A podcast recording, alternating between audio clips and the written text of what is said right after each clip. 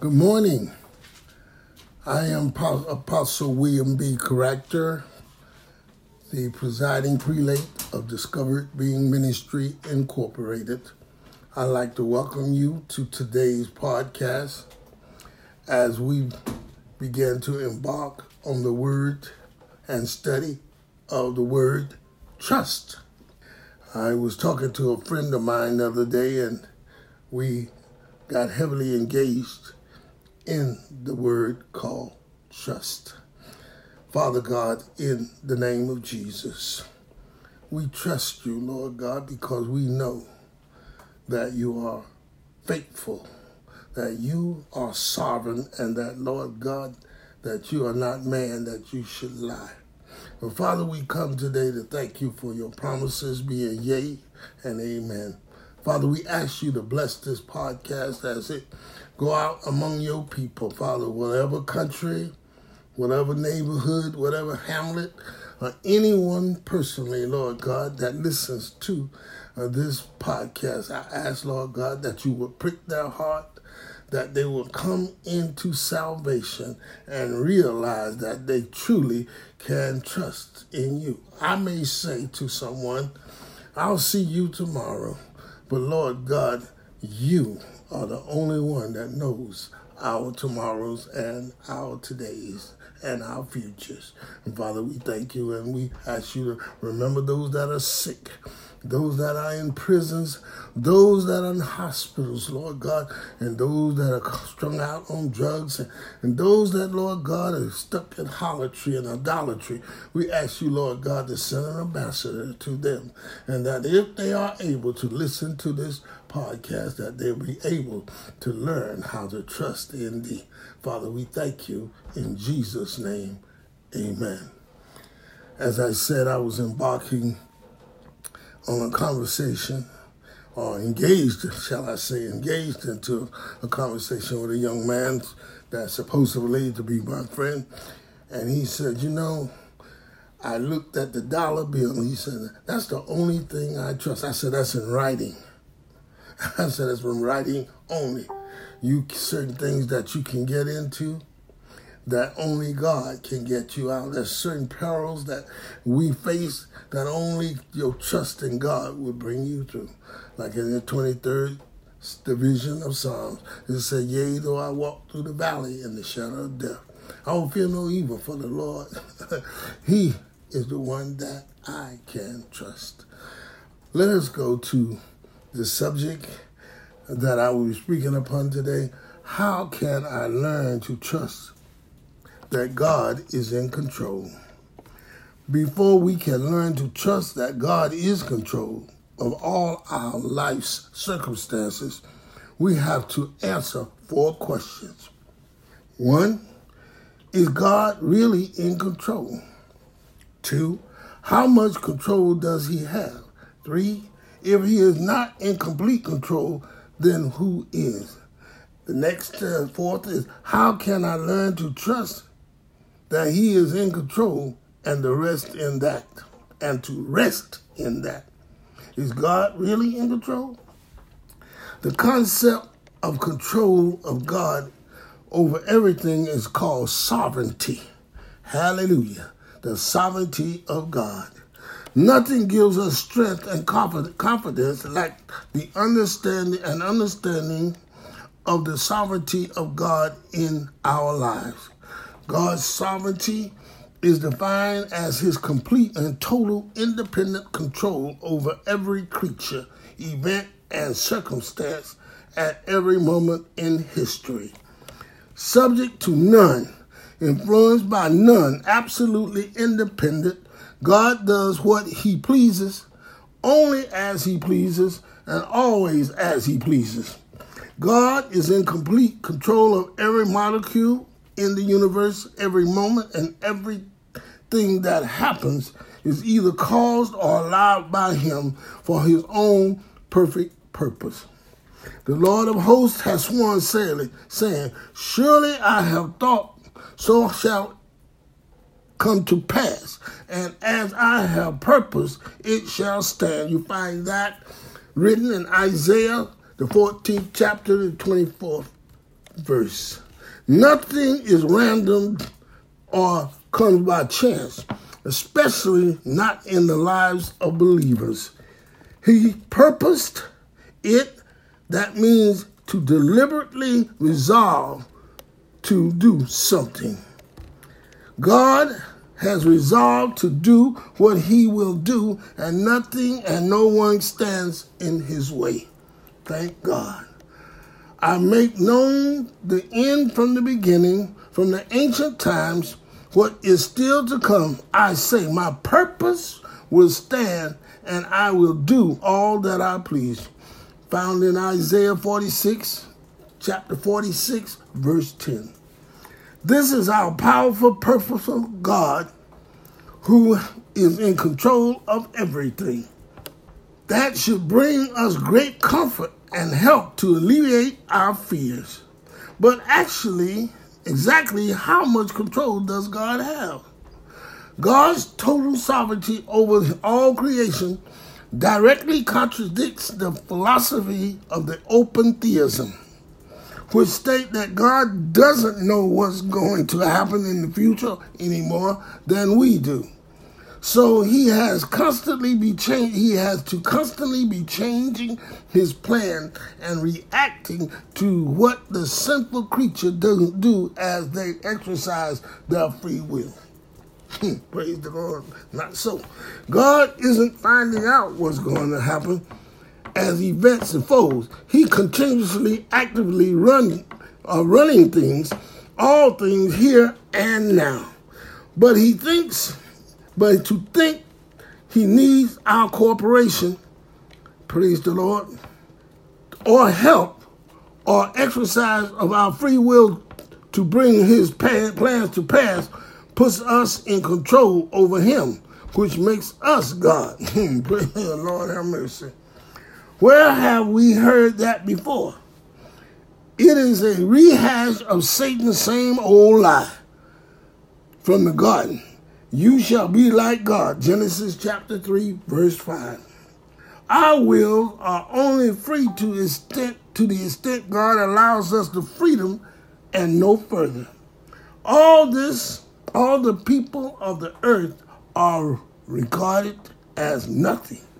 He does as he please with the powers of heaven and the people of the earth. No one can hold back his hand or say to him, What have you done?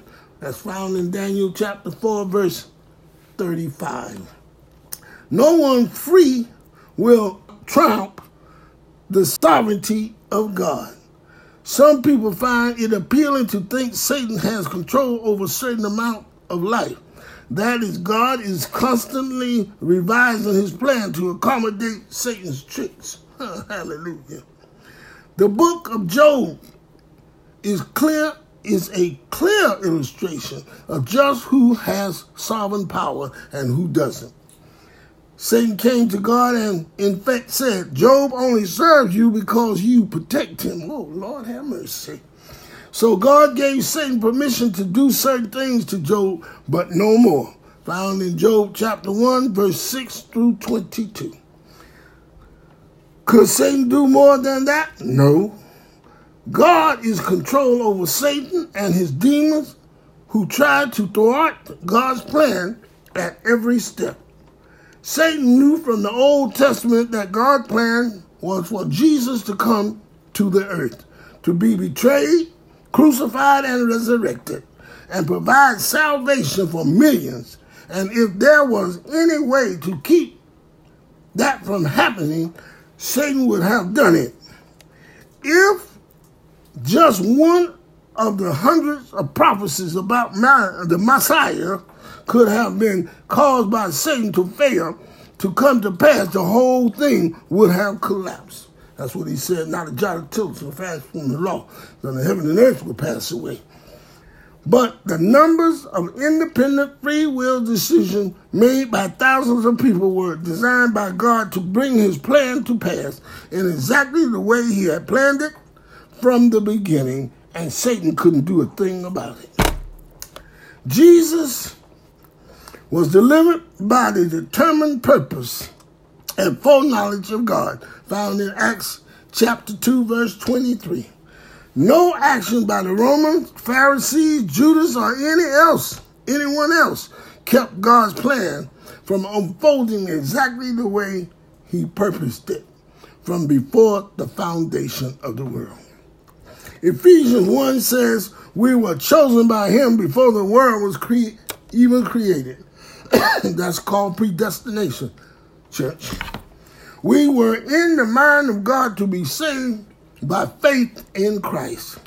That means God knit together Satan's rebellion, rebellion, Adam's and Eve's sin, and the fall of the human race, and the death and crucifixion of Christ. All seemingly terrible events to save us before he created us. Hallelujah.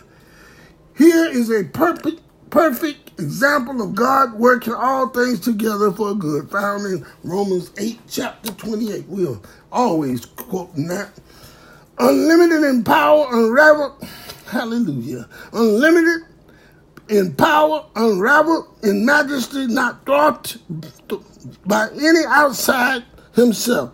Our God is complete, is in complete control of all circumstances, causing or allowing them to be for his own good purpose and plans to be fulfilled exactly as he has foreordained. Isn't that beautiful? Finally, the only way to trust God's sovereignty control is to rest in it and is to know God. Know his attributes, know what he has done in the past, and this builds confidence in him. Daniel chapter 11, verse 32 states, The people who knew their God shall be strong and carry out great exploits. Imagine the kind of power in the hands of an that kind of power in the hands of evil and unjust God, or God that really doesn't care about us. But we can rejoice in God, God's sovereignty, because He is it is his, is overshadowed by his goodness, his love, his mercy, his compassion, his faithfulness, and his holiness. For without holiness, no man shall see God. But we can't trust someone we don't know. And there is only one way to know God is through his word. Hallelujah. There is no magic formula to make us spiritual giants overnight, no mystical power, prayer to pray three times a day to measure us, build our faith, and to make us tower of strength, towers of strength and confidence. There is only the Bible, the single source of power that will change our lives from the inside out.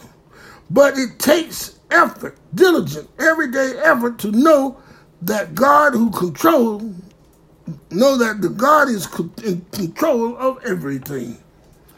If we drink deeply of his word and let it fill our minds and hearts, the sovereignty of God will become clear to us, and we will rejoice in it because we know ultimately that trust completely in the God who controls all things for his perfect will or his perfect promise.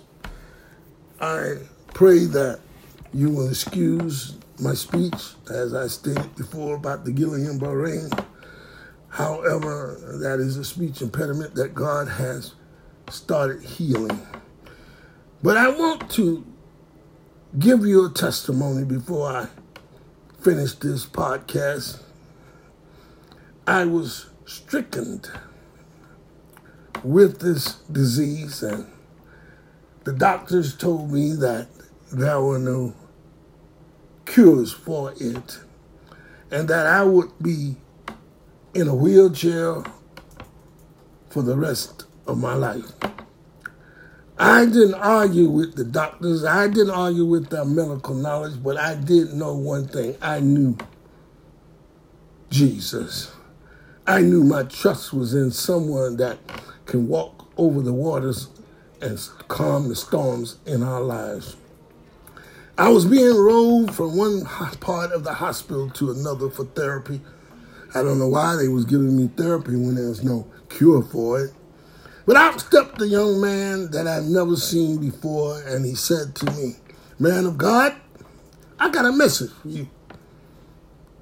He said, God told me to tell you that because you preach the gospel in the restrooms, rest stops, in the country, in the woods, anywhere that anybody would receive it, you preached it, and you preached it because you loved the people that you love God and you trusted Him. In seven days, you will walk out this hospital. I walked out that hospital, my dear Christian friends, seven days after the man spoke it to me. But my trust in God was activated because I knew him. I knew his word. I preached his word and I lived in his word. That's what you have to do, Christian friends. You have to trust God with all your heart, with all your might, and with all your strength. Just like you love him, you can't love him and not trust him. So I say to you today, God bless you. May he smile upon you and give you peace as you walk this walk all the way up the King's Highway that we all might reach that eternal goal, that mansion in the sky. God bless you.